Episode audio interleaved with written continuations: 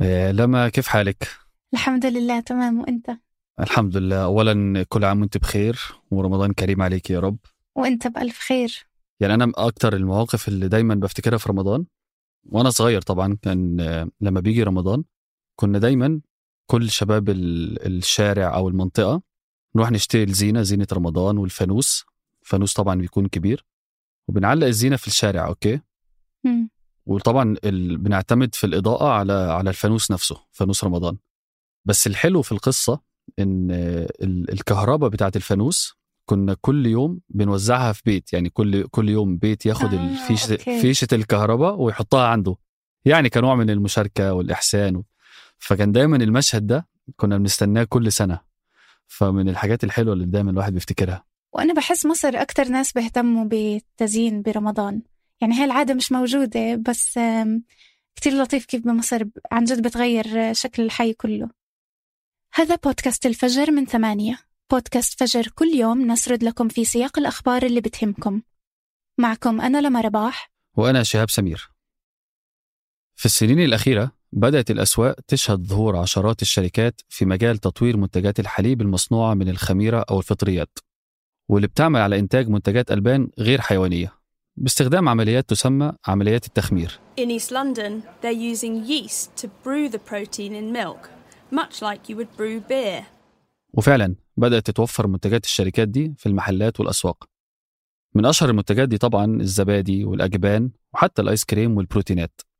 وبتتصنف المنتجات دي بأنها خالية من المنتجات الحيوانية. وبقت الصناعة دي تتعرف النهارده باسم التخمير الدقيق. وبالمناسبة ليها علامات تجارية كبيرة زي نستلي وستاربكس وجنرال ميلز اللي بقوا جزء أساسي منها. وبيعتبر التخمير من الوسائل القديمة في إنتاج وتطوير الأغذية فهي صناعة بتمتد لآلاف السنين. واستخدمها الناس في الحضارات القديمة عشان يعني تقدر تحافظ على الأطعمة والمشروبات وتحسن القيمة الغذائية ليها. After dating those pieces, we can probably say mead has been around for the past 8,000 to 9,000 years at least. لكن من القرن الماضي اتوسع دور التخمير ومبقاش مقتصر على استخداماته التقليدية. وحتى ظهر مصطلح جديد وهو التخمير الدقيق في السوق. وهي عبارة عن تقنية بتستخدم النهاردة في مجالات الكيمياء الصناعية والأدوية والوقود والصناعات الغذائية المتقدمة وبيستخدم كوسيلة لمضاعفة الميكروبات لإنتاج منتجات محددة. والعلماء النهاردة بيطوروا التقنية دي عشان يقدروا ينتجوا جيل جديد من الأطعمة الغير حيوانية. وبفضل التقنية الثورية دي بدأت عدة دول تشهد بدائل للمزارع الحيوانية. فمثلا بدأت بعض الشركات تبني أحواض للكائنات أو البكتيريا والفطريات الحميدة. الكائنات الدقيقة دي بتتغذى على الهيدروجين أو الميثانول بالإضافة إلى المية وثاني أكسيد الكربون وكميات صغيرة من الأسمدة. وبفضل التقنية دي قدرت بعض الشركات إنها تنتج قمح يحتوي على أكثر من 60% من البروتين. ودي بتعتبر نسبة عالية للبروتين لو قارنا إنتاجها بالطريقة الزراعية التقليدية. والتقنية دي بتحمل معاها الكثير من الأمال والإيجابيات. وبحسب العلماء إنتاج منتجات بديلة من خلال التخمير الدقيق ممكن يخلق بدائل غذائية أفضل بكثير من المنتجات الحيوانية. غير هيك هاي الصناعة ممكن تقلل من الاعتماد على الاستيراد الخارجي. فمن المعروف أنه الكثير من الدول خصوصا بالشرق الأوسط والقرن الأفريقي وأمريكا الوسطى ما عندها الموارد والأراضي الخصبة والمياه الزراعية الكافية لإنتاج الألبان والأغذية الأساسية. لذلك فممكن هالنوع من الصناعات اللي بتعتمد على هذا التخمير إنها تساعد في إنتاج الغذاء في هاي الدول وبالتالي تقلل الاعتماد على الاستيراد. وممكن أيضا إنه يساهم التخمير الدقيق في تخفيض أسعار الأغذية.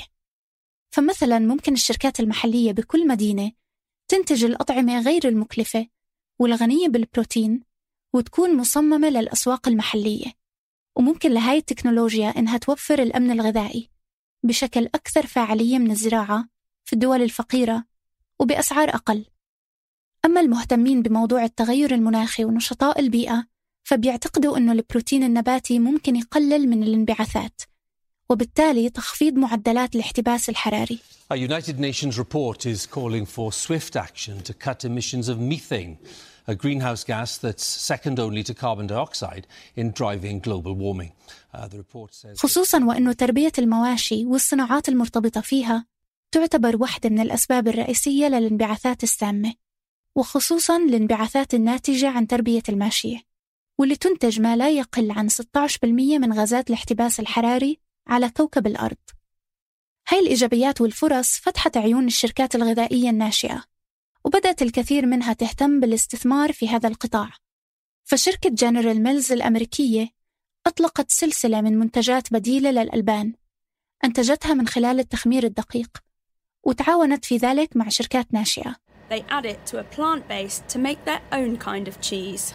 It is molecularly identical to the protein in milk, but vegan. أما شركة Perfect Day واللي مقرها في كاليفورنيا فبتنتج ألبان وبروتينات وآيس كريم نباتي وصارت منتجاتها تحظى بانتشار غير عادي ووصلت لأسواق كبيرة خارج أمريكا مثل الهند وشكلت شراكات وتعاونات مع شركات كبيرة في عالم الأغذية وبتوصف Perfect Day منتجاتها بإنها ألبان خضراء صديقة للبيئة وأقل استهلاكا للموارد الطبيعية مقارنة بالمنتجات الحيوانية. وعموما ارتفع الاستثمار في قطاع منتجات الألبان البديلة فحجم الاستثمار في الشركات الناشئة المتخصصة في هالمنتجات وصل 1.4 مليار بنهاية 2021 وتضاعف الاستثمار في الشركات اللي بتستخدم التخمير الدقيق مقارنة بالسنوات الماضية. وبيراهنوا المستثمرين على زيادة الإقبال على الأجبان البديلة. فبتتوقع بعض الشركات المتخصصة في مجال صناعة المواد الغذائية إنه استهلاك الأجبان النباتية رح يرتفع بواقع خمسة أضعاف بحلول 2025 وقبل ما ننهي الحلقة دي توصيات لنهاية الأسبوع. على قناة Vox بيوتيوب شافت رولا عبد الرحمن Who Made These Circles in the Sahara. واللي عرض رحلة البحث عن حقيقة دوائر متتابعة وغامضة بالصحراء الكبرى في الجزائر.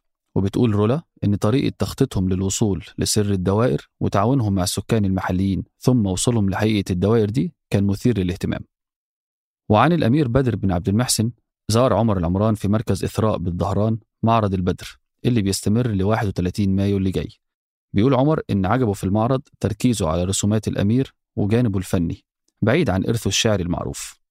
والأسبوع ده سمع ثمود بن محفوظ الحلقة الثانية من بودكاست آدم اللي هو كيف نتحكم في مشاعرنا وردود أفعالنا على قناة إذاعة ثمانية في اليوتيوب. بيقول ثمود إن الحلقة عرفته أكتر على تأثير المشاعر على اتخاذ القرارات الأفضل وإزاي إن الإنسان مفترض يواجه المشاعر دي عشان يقلل من تأثيرها عليه. أنتج هاي الحلقة تركي البلوشي وقدمتها أنا لما رباح وأنا شهاب سمير.